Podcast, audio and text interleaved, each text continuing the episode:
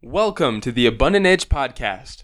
Here we dive deep into the worlds of permaculture, natural building, and regenerative living as we aspire to help you reach your highest potential for yourself, for your community, and for this beautiful planet that we all share.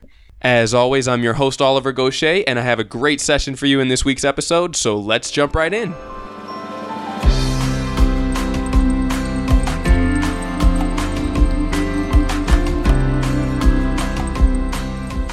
Are you looking for the best resources to help you build a regenerative lifestyle? New Society Publishers has been a leader in sustainable publishing for over 30 years. They publish good news and solutions for individuals and organizations seeking to change their lives so that they may change the world for the better. Their company mandate goes far beyond the single bottom line of profit. They care deeply not only about what they publish, but also how they do business. They believe in the authors that they take on and the works that they bring to the marketplace. From sustainable living to progressive parenting, New Society Publishers has the books you need to help build a better world. Buy your print and ebooks online at www.newsociety.com or at fine bookstores near you. All right, welcome everyone. This week we are getting an in depth look at kombucha and the world of fermented drinks. I spoke with Andrea Potter, the author of the book DIY Kombucha Sparkling Homebrews Made Easy. Now, the recent explosion in popularity of this historic beverage comes at a critical time when more and more people are taking back their food making processes and starting to see whole nutritious food as a preventative measure for all kinds of illnesses. In this interview, Andrea talks about the history, health benefits, and fermentation process of kombucha, and more importantly, how you can easily make it at home for yourself. We also talk quite a bit about other types of naturally fermented drinks and recipes for delicious flavors. This is a great episode for those of you looking for new uses of fruits, herbs, and flavorings that you grow in your gardens and will hopefully inspire you to get started making your own. So now I'll turn things over to Andrea. Hey, Andrea, thank you so much for making time to be on the podcast today. How are you doing? I'm good. Thanks for having me, Oliver. Hey, it's my pleasure. Now, we've got a whole lot of things to cover, so why don't we just get to the questions because I'm really keen to learn more about fermented beverages. Okay, yeah, I'm into it. Fantastic. All right, could you tell us a little bit about how you got started in trying out different types of ferments and how you got to master your own kombucha recipes? Huh. Okay. So, you know how, um, like, when you're ready to learn a lesson, it seems like it's all over the place? Yes. I don't know if, if you have, like, yeah. It's like, it seems like it was nowhere, and then all of a sudden it was everywhere. So, um, I guess I got into fermentation in general, not just fermented beverages, through a friend who kind of acted as a bit of a mentor.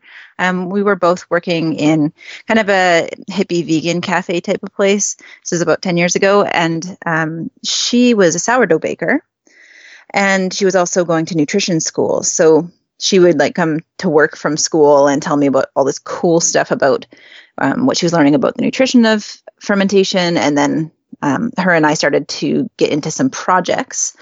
I guess we picked up a copy of Sandor Katz's first, well, not his first book, but his book, um, Wild Fermentation. Oh, that's a and great that kind one. of acted as our handbook. Yeah, that acted as our handbook. So we chose a few projects, but um, this person also got me into kombucha. She gave me my first kombucha mother. Um, after after I declined to taste it a number of times, um, she kept telling me about all the health benefits. And I was like, "Oh, yeah, yeah, sounds good. Okay, lovely. And then inside, I was like, that sounds awful. It sounds like it has so many benefits that it would taste vile. That's what I was really thinking. and so um, I went to her house and she just poured me something fizzy and gave it to me. I guess I assumed it was an alcoholic drink. And I drank it, like enthusiastically drank it. I assumed it was cider actually, because sometimes green kombucha, like green tea kombucha, can have that kind of appley flavor. And I was like, oh, I'll have some more. And then she told me that's the stuff I'm talking about. So it totally blew me away. Um, and I had to learn more about it. I think I went home with my first mother that day. Marvelous. Now, walk me a little bit through the history of kombucha, this recently popular beverage in the West, but it it um, while it only reached its notoriety in maybe the last five or ten years, this is actually quite an ancient technique for preserving beverages and boosting the health benefits. Yeah, yeah, totally. So, like everything, like when we stumble upon it, we feel like, oh, that's brand new. Um, of course, it is totally not brand new. Um, so, I have taken to uh, like enthusiastically brewing at home and then also sharing my skills through doing workshops. And um, it's interesting because, you know, sometimes even halfway into a workshop, someone will just look a little bit perplexed and they'll be like, but what is it? Like, what is it? And um, I guess knowing a little bit about the history helps us understand um, you know its benefits because we can look at like historical evidence of benefits and use and things like that like get some wisdom from people who have done it before so um, from from what i understand it's a couple of thousand years old and what's really neat is that everyone gets it from someone who had it before so that means that like it forms a pellicle a scoby and, and they have just given it to friends so this is kind of a pretty um, cool tradition where people, you know, passed it on for thousands of years. Um, and so we think that it started China, and some people think maybe like Manchuria or Russia area. Um, but like many things that started in that area, the population, or sorry, the popularity just like exploded. And so it traveled around Europe and was noted as a, healing beverage there. Um, one story is that the, the word kombucha comes from a Dr. Kombu who was Korean, and he came and um, started treating people in Japan with a, like the nobility in Japan with his magical beverage of kombucha. So they called it the tea of Dr. Kombu. So kombucha. Nice. Um, yeah, so that's one story about the name, but it's kind of it's really shrouded in mystery and uh, mysticism, and uh, I think sometimes kombucha, kombucha brewers like love that too. So yeah, of course. We're not totally sure because there are there are hundreds of names for it. Um, every culture that's been touched by kombucha uh, has a different name for it. So I'm not sure why kombucha is the one that we use here. Um, one story that I thought was kind of neat. Um, I was brewing it and I was learning a lot about its anti-inflammatory properties. So then when I was inspired to go to nutrition school, I was excited about it, brewing it, and I brought some for um, kind of an honorary father, father and grandfather-in-law guy, um, and he is originally from Germany. So um, he's into doing stuff himself, and he always made his own homemade wines, and he made sauerkraut. He was really inspirational for me about sauerkraut, and I brought him over some kombucha, and like, hey, this will really help your joints. And he took one sniff of it, and he's like, oh, I know this stuff. We used to drink it um, back in Germany. And I kind of doubted that. I don't know, like I again just being uh, naive about it. I was like, well, I don't know about that, Opa. I think you might be uh, you might be wrong about that. And then he described it, and he he told me the German name for the SCOBY or for the drink. My German's horrible. I'm gonna try. He called it Heldenpilz, uh, which I guess means hero mushroom. And uh, he told me exactly he told me exactly how his mom brewed it and i'm like oh my goodness you totally drank this before before world war ii um, so then when i asked him like why did you stop drinking it? And he said well i guess like after the war he came to canada pretty soon after the war and he said also there was a, a shortage of tea and sugar and of course it fell out of favor. Yeah that so makes sense. I'm like oh okay. Yeah yeah. So it's been around for a really long time um, and you know it was about 10 years ago when I first tried it, and it wasn't on the store shelves yet. Uh, still, still seemed a little mysterious. I think my my stepdad actually had a little bout in the '90s of trying to brew it at home, but he was kind of doing it wrong, and it tasted really awful. so I didn't catch on to it then. Um, but then many years later, when I learned how to do it nicely, like make some really lovely flavors and something that you'd actually want to drink, um, I I got onto it. But then uh, industry figured out how to brew it and get it onto store shelves. So now there's this huge explosion where you know you see it even in in big box stores and stuff. It's true. Yeah, mm-hmm. I've really noticed the growth in popularity of this, and even some media coverage uh, just in the last few years. I mean, like like you said, it's probably about eight to ten years ago that I heard about it for the first time. But it was kind of among my alternative friends who like to make their own stuff, brew their own beer and wine, and we're experimenting with yeah. these things. But it's really caught on since then. Yeah, yeah. So let's explore a little bit about the process of making kombucha. Sure. What ingredients and what equipment do you need to get started? Right. Um, so what I like about this, and like a lot of other fermentation projects, but this one in particular, you don't need fancy equipment at all. Um, a four liter glass jar is best. Um, you could use smaller jars and do a half batch or whatever. Um, you want something with a wide mouth at the top, not something that comes in like a bottle. You want something because the pellicle or the SCOBY actually will grow to the size of the opening of the mouth so you don't want to get it stuck in something. um, sure.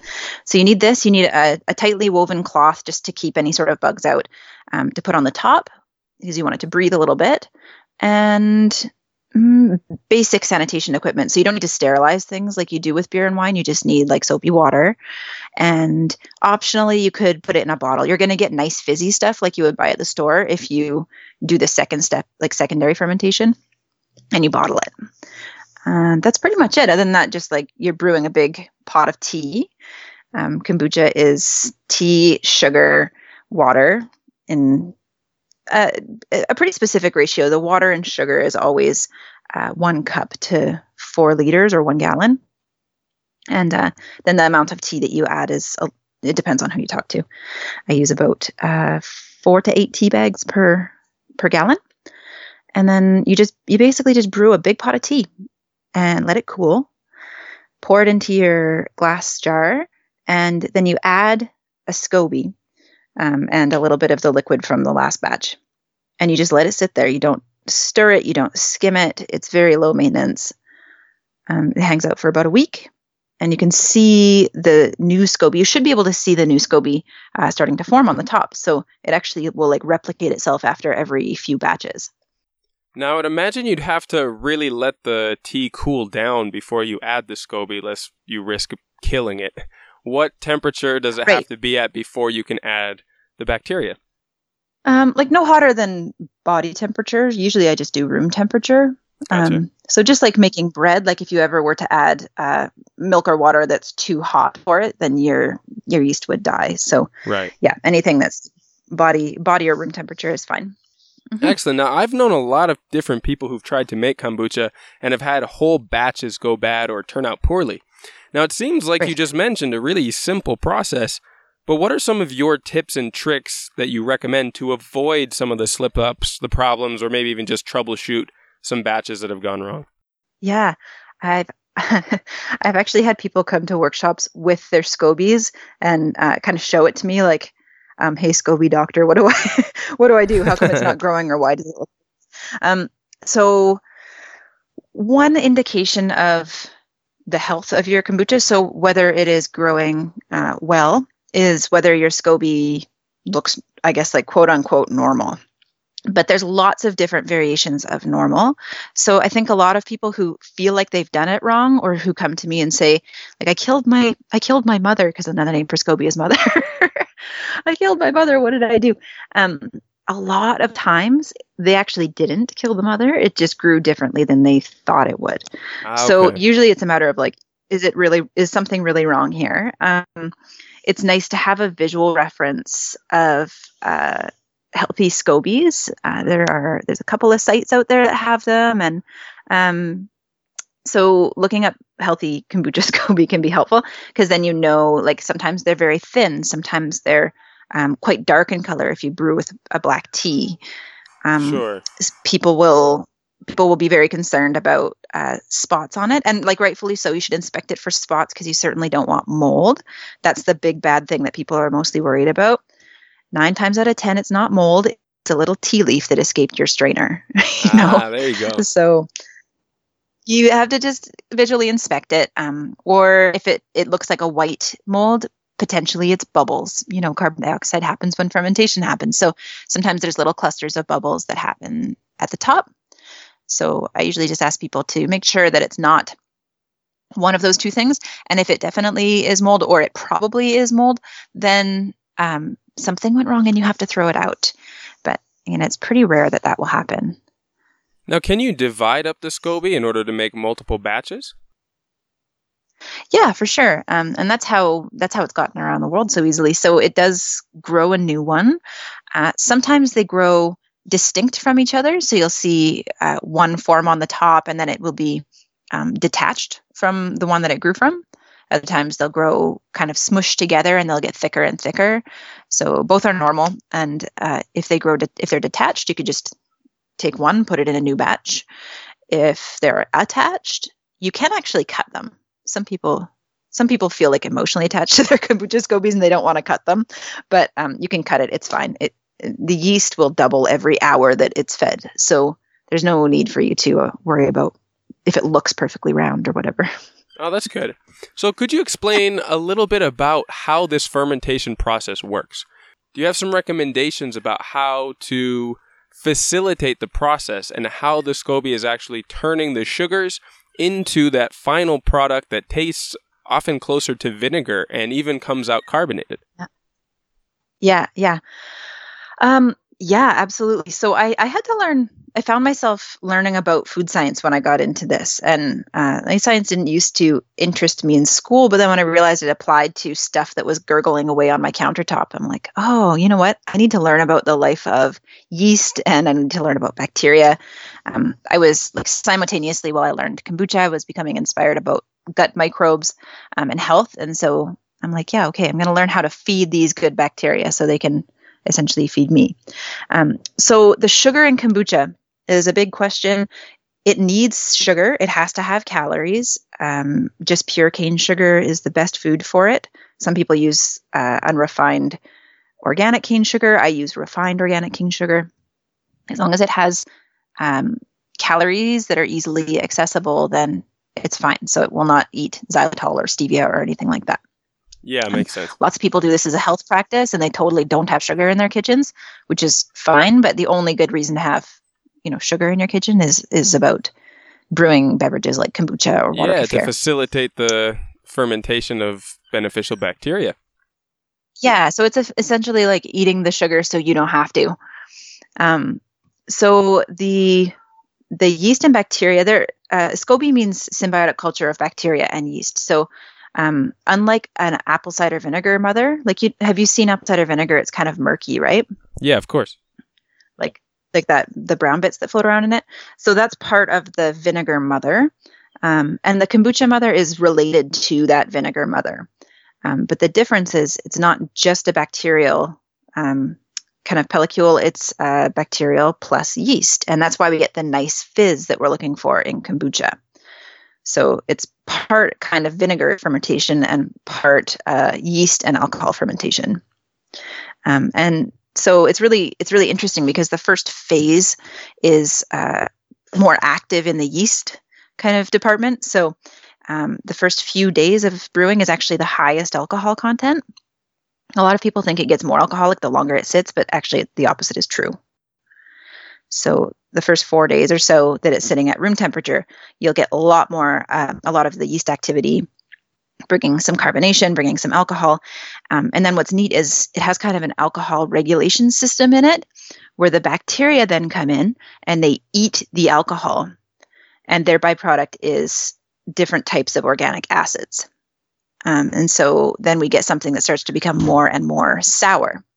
So people tend to like their kombucha at different amounts of sour and different amounts of fizzy. And when you get um, kind of acquainted with like the nuances of brewing, then you can start to control those things for yourself. Fantastic. Now, I know you mentioned earlier about all of the myriad health benefits of fermented beverages, especially kombucha. Could you go over some of those and how you might use it as a medicine or a tonic? Sure. Yeah, I think there are. I, I've noticed that just as it's becoming commercially really popular, there are new huge claims to its health benefits. Um, and I think some of them are warranted and some of them were misguided. Um, also, because it's now on the sh- store shelves, we're actually finding better funded studies for it. Um, a lot of the information that we had about kombucha before those studies were done was just, you know, uh, folk wisdom. And so uh, some of that stuff has proven proven to be true, and some of it has not.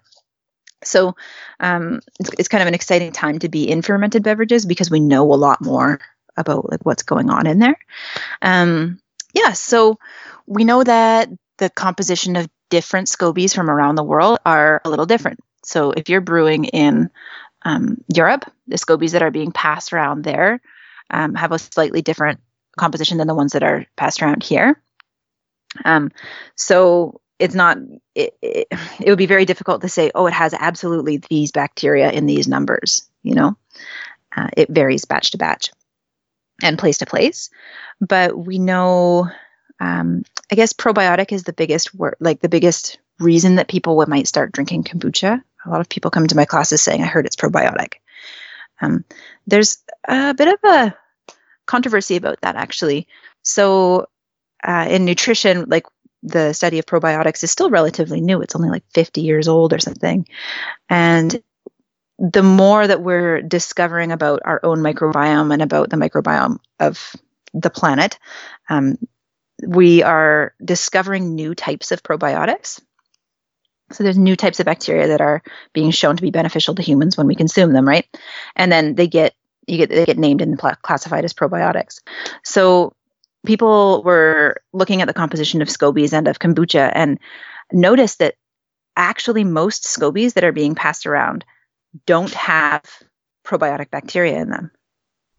Wow. So there was a big sigh of like disappointment, I think, in the kombucha brewing community when when they heard that it's it's not technically probiotic for the most part.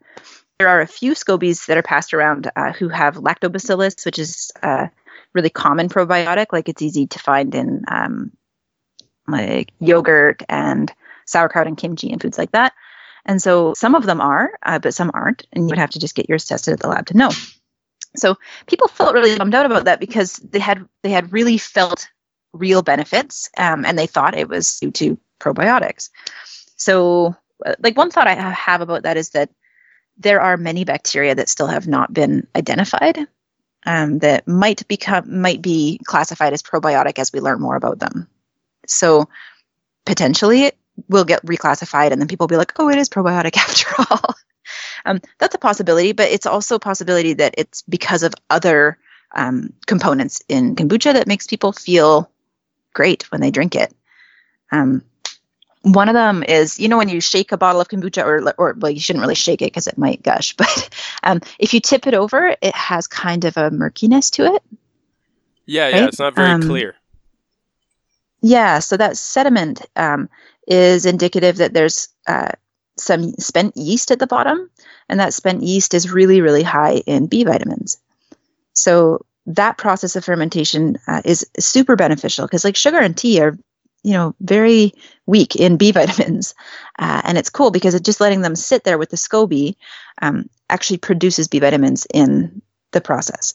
So when some people report feeling good almost immediately upon drinking their kombucha, um, it could be because of uh, the B vitamins in it. Um, I actually got like a pretty red face the first time that I that I had some, and I thought it was because of alcohol because I get that flush with alcohol. And um, it was probably actually due to niacin, which is one of the B vitamins that's in kombucha. Oh, wow. So that's a B vitamin that will uh, flush your face red. Um, if you're deficient in it, it will flush your face red and then just go away. So it causes kind of these like mini hot flashes. Um, so B vitamins is, is one reason. And then it's also really high in enzymes. And so it, it totally helps people's digestion. And so a lot of people with digestive issues um, really like lean on their kombucha as a um, digestive tonic. Excellent. That gives me so many different ideas of how to use it. What sort of ailments do you personally tend to use fermented beverages and kombucha for? Um, you know, I, I, use it as more of a, a health practice on the day to day. I don't really think of it um, in my medicine cabinet. I think of it more in my food pantry, but it kind of straddles that line. So it's kind of like a maintenance thing. It's a maintenance thing, and so uh, I guess like tonic is a good word for it because it's like a, a strengthening beverage, right? Um, and so it it strengthens digestion on the day to day. It can eventually help to um, reduce body inflammation, um, especially if you're drinking it quite sour, like without residual uh, sugar or with very little residual sugar. Oh yeah. so um, I think of it as yeah, I think of it as like a, a maintenance thing, like like eating your vegetables, you know. Um, so while like broccoli has a lot of benefits, I wouldn't necessarily eat it specifically to reduce breast cancer. I'm eating it because that's what's for dinner, you know. Yeah, yeah. um, so kombucha, same thing. I drink it because it's delicious. Uh, it's a super good alternative to pop or juice or alcohol. Um, so I like to have it around for those reasons. And all of the health benefits are just, for me, they're totally a bonus. Absolutely. Like, give me an idea of the sugar content of your average kombucha. I'm sure it probably varies fairly widely depending on how you make it and how long you let it ferment. But I know a lot of people are concerned about consuming too much, especially processed sugar, though you did recommend cane sugar. Um, yeah. What's the best way of cutting down on on the sugar content? Yeah. Um, it can have as little as I'm doing this off the top of my head, so I'll have to check it. But I think it's about seven grams per um, glass, per like eight ounce glass, um, which is about the same as carrot juice. So uh, it never has no sugar. There are some sugars which are not consumed, um, but it can be quite low sugar. If you ferment it to the point of vinegar, it's it's low sugar, like very low. Um, but most people like it with a bit more sweetness to it, especially if you put do secondary fermentation, meaning you put a little extra sugar or fruit in the bottle to make it fizzier. So uh, the best practice, if you're going super super low sugar, is to ferment it for 21 days. Um, you're gonna have the lowest amount of sugar. Good in to that know. case, just yeah, fermenting it open in a jar for 21 days, and then you can bottle it, and um, it's it's very very super sour. some people can tolerate it. Some people take very small amounts of it, like they would um, a vinegar. So that's how you get the lowest sugar. Um, I like to do it somewhere between. I, I usually brew for about 10 days, so I've got something moderate sugar. Nice. Now I know there's a ton of different recipes that you can use to get different flavors and such. What are your Mhm. personal favorite recipes and what are the different flavor profiles that you recommend with different ingredients? Oh yeah. So my background is actually as a chef. Um, I think I mentioned I was working in restaurants before. So I I'm kind of a nerd for pairing with um like pairing different flavors together in my beverages. So I like to do a batch of pretty plain kombucha. So that means um, either green or black tea. And um, I, I actually recently learned that you can use non-caffeinated different types of herbs as well. Um, but most of my experience is with tea. So I'll do a batch of plain kombucha, and then the fun flavors happen and secondary fermentation when you put it in the bottle. So um, I've got one, like I've got one in my book that is mango lassi, and so it's like some crushed cardamom pods and some mango puree, and you just put that in the bottom of the bottle, and then fill it up with your green or black tea kombucha. And then you let that sit for a few days, and the, the sugars in the mango are consumed, and the flavor of the cardamom infuses. Um, and then you just strain it out. Oh, that sounds amazing. It's really, really yummy. Um, and depending on what seasonal, I like to use the fruit uh, that's around as well. So we've got a lot of blackberries out here, and um, like blackberry with basil is a really lovely combination. Wow. Um, we do.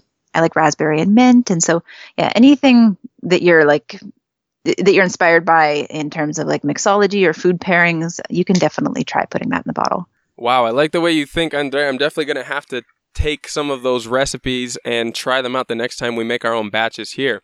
But seeing as I just nice. took a swig of our own ginger fermented beverage here, why don't we talk a little bit Yeah. about some of the other ways that we can ferment drinks and the different types of probiotics and ingredients that we can use to do that? Sure, sure. So, for different, uh, what types of uh, cultures were you using to ferment that ginger thing that you just drank? Well, so the specific one that we've been doing is uh, a ginger Mhm. bug.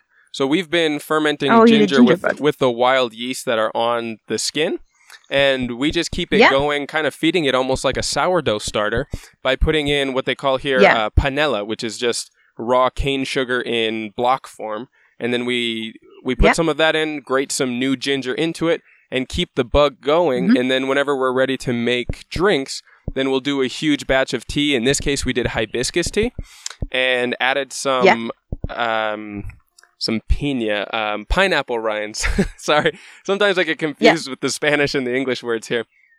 Um, so we added Okay. pineapple rinds and and the sugar, and Yeah. then after all of that boiled and cooled again, then we added the ginger bug. And usually within about two or three days, it's it's fizzy already, and we do a big batch that way. Nice. Yeah, great. So it sounds like you have a really healthy ginger bug. Yeah, it's been going really well, and we've tried a lot of different combinations, but this uh, hibiscus and pineapple one has been a real favorite. I'm totally going to try that. Um, yeah, so ginger bug is uh, such a useful and easy to maintain culture. Like, have you found that you don't even you don't need to feed it very often? You don't need to make batches very often for it to to thrive, right? What I found is that the more often you feed it, kind of the more sweet it comes out, and if you let it to age without feeding it very often, it tends to become more vinegary and acidic, which I mean, More you just sort of do to Yeah. taste.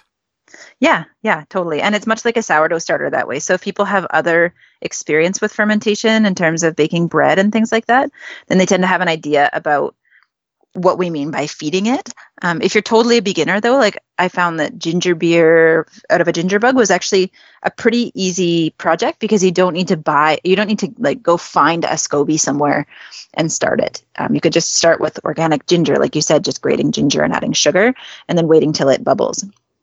So it's, I love that as a beginner project for sure. Yeah, it, I found it to be really low maintenance, like very approachable to anyone. I mean, I know kombucha is as well, but I've also heard of some others that are more involved processes. Could you talk about maybe some of Mhm. the other ways or other ingredients you could use to get good fermented beverages started? Yeah. Um, so I mean, fermented beverages are they're vast, and so we've got like your beer and wine side. Um, but for my my uh, experience, what I've been working on in the last few years is more of the less alcohol to no alcohol kind of ferments. Um, so yeah, the ginger beer and kombucha are super popular. Um, another one is water kefir. Um, have you seen water kefir grains before? I haven't, no. Okay, so this is this one's pretty neat. Um, the water kefir, they're called kefir grains, and so kefir or kefir um, is usually when people say that they think of dairy or that yogurt drink, Right. um, and that is another fermented beverage, and it's actually unrelated to water kefir. Um, so the dairy one looks kind of like uh, cauliflower a little bit, um, and but it's gooey and um, soft and kind of all in one piece. And then the water kefir is uh, made for fermenting a beverage, kind of like sparkling lemonade. Like if you just did a plain water kefir, it would taste like sparkling lemonade. Um, the grains are translucent and kind of look like gravel. And rather than reduce, uh, sorry, rather than like augmenting their size, um, when they grow, they just reproduce in numbers. So you might like, yeah, so you might get a few teaspoons more growth um, just by having more kind of gravelly bits. So I got my first few tablespoons of water kefir a number of years ago, and it's a it's a very different uh, rhythm than what kombucha has. Um, it's not difficult to take care of per se, but it requires more frequent um, brewing to keep healthy. So I've had uh, I've had batches of grains and then had to give them up, and then gotten some back and had to give them up, just depending on what my schedule looks like. But um, right now I'm rich, in, I'm rich in water kefir grains. Someone just dropped a whole bunch off here, and I'm taking care of them. Oh, nice. So now, what kind um, of profile, flavor wise, does that give? So, kombucha has more of a yeasty taste. Um, water kefir grains also are a bacteria and yeast um, SCOBY. It's also called a SCOBY, even though it doesn't look like a kombucha one. Um, it doesn't taste as yeasty though. So people find if they're turned off by the smell or like yeasty taste of kombucha, sometimes they prefer water kefir. Um, it's just very clean and sparkly. Um, you don't use tea in it, and so it's just sugar and water. And you could optionally, and I recommend you do put some other flavors in. So after you brew it with the plain sugar and water, you can put in whatever flavors that you would for kombucha. So you could put in your um, berries or uh, different types of juice or vegetable purees, even. Like you could put carrot juice in there if you wanted to make a kind of veggie tonic one. So, yeah, and they become quite fizzy quite fast, and they brew much faster than kombucha. Um, kombucha is usually like seven to 10 days or more, and water kefir is like two to five days. Oh, yeah, that's a quick turnaround. Yeah, so that if if that fits the rhythm of you know your kitchen life, then that might be fine. But you do have to brew them um, kind of sequentially, like back to back. It doesn't really like being rested very often. Um, so if you're you know working shift work or not in the house or you're taking a three month holiday, you kind of have to like find a babysitter for it. Yeah, yeah, yeah. Fantastic. So, Before I let you go here, could I have you tell our listeners a little bit about how they can get in touch with you, uh, where they can find your mm-hmm. book, and any other resources you would recommend on getting started with your own fermented beverages?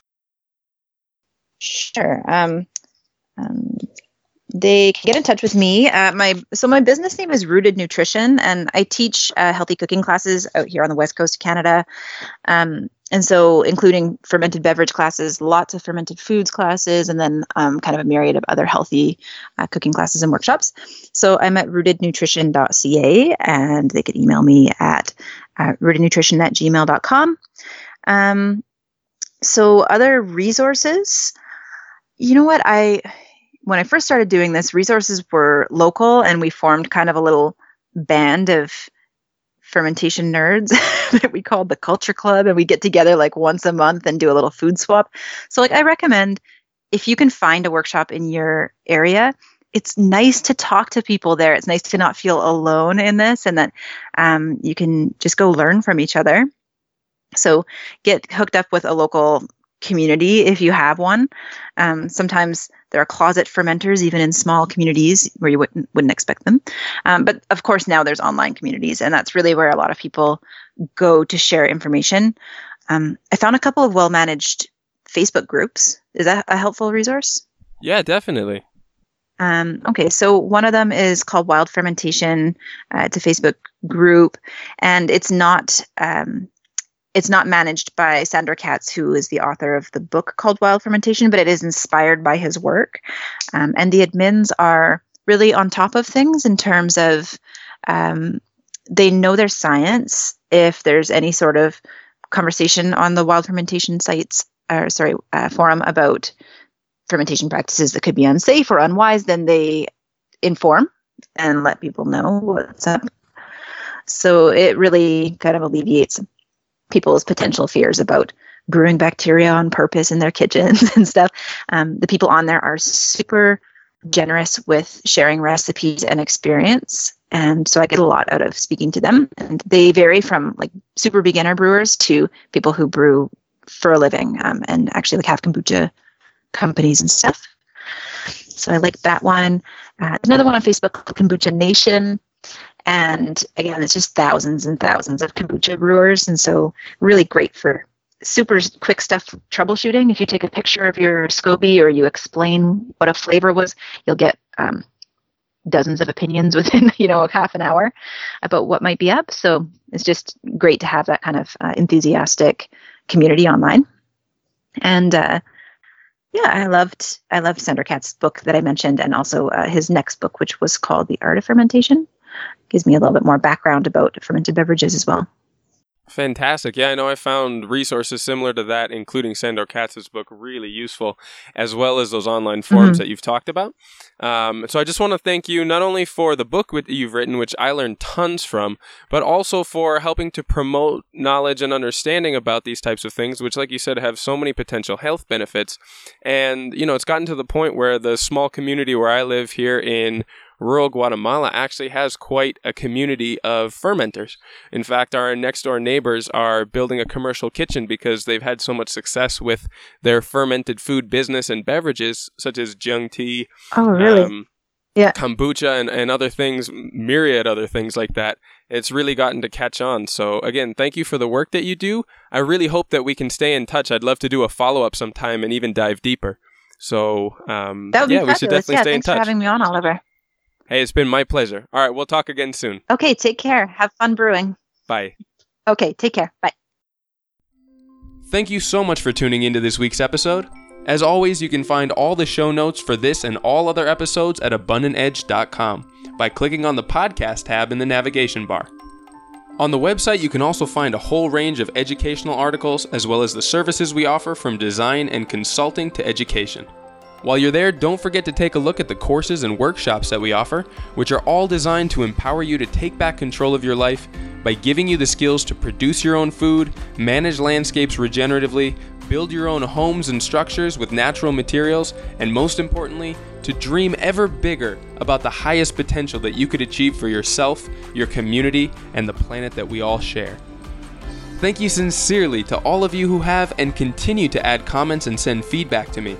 Your contributions help this to be the conversation and dialogue that it's meant to be. For anyone else interested, you can email me and the whole team directly at info at abundantedge.com, or you can post your questions directly to the Abundant Edge Podcast Facebook page, to which there's a link in the show notes of this episode. All of your feedback makes these episodes and interviews so much more engaging and help me to give you the information and content that you want. Thank you so much for listening, and I'll see you again in next week's session.